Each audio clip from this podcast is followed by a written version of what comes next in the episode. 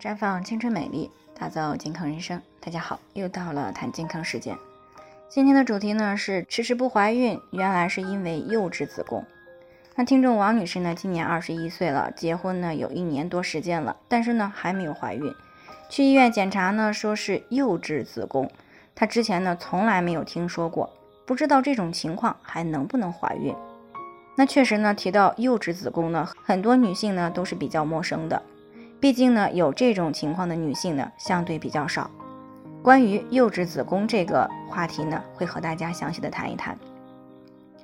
幼稚子宫呢，也称子宫发育不良，是指子宫的结构和形态正常，但是呢，体积比较小，子宫颈呢相对比较长，是不能够怀孕的其中一个最重要的原因。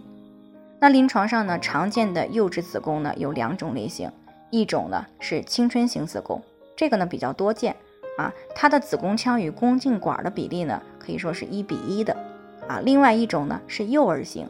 它的呢是子宫腔与宫颈管的比例呢为一比二，而且呢常常还伴有卵巢的发育不全。幼稚子宫的形成原因呢，很多是因为在胚胎期生殖系统发育的时候呢，母体内的性激素分泌异常而造成的。那当然了，在青春期如果出现了影响生殖器官发育的因素，比如说青春期过度饮食，造成了长期的营养不良，也是可能会形成幼稚子宫的。那临床当中呢，女孩子初次来月经的年龄推迟，还伴有月经的量少、痛经，甚至是闭经的情况，那往往呢就是子宫发育不良的一个重要临床表现。比如说呢，一般女孩子呢都是在十三岁左右来月经。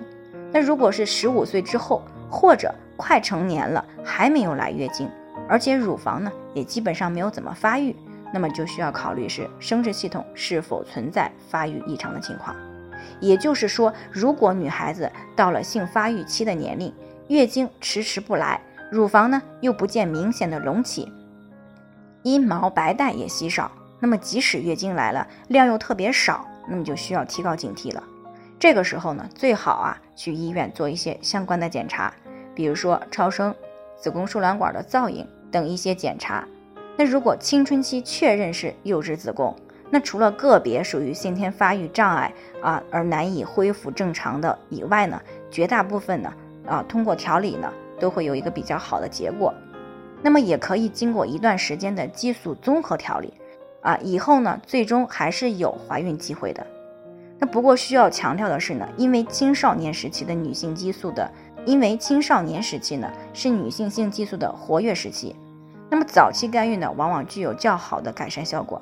而且年龄越大改善效果越差。所以呢，作为女孩子的家长，孩子进入到青春期时呢，一定要特别注意关注孩子这方面的发育情况。如果发现异常，一定要早检查早干预，不然等孩子成年结婚要不上孩子。那么不仅要承受更大的压力，而且往往干预的效果也没有早期那么理想。那最后呢，还是要提醒大家，每个人的健康情况都不同，具体的问题要具体分析。如果您有健康方面的问题想要咨询的，可以关注微信公众号“普康好女人”，添加关注以后呢，回复“健康自测”，健康老师呢会针对个人的情况做系统的分析，然后再给出个性化的指导意见。这个机会呢还是蛮好的，希望大家能够珍惜。今天的分享呢就先到这里，我们明天再见。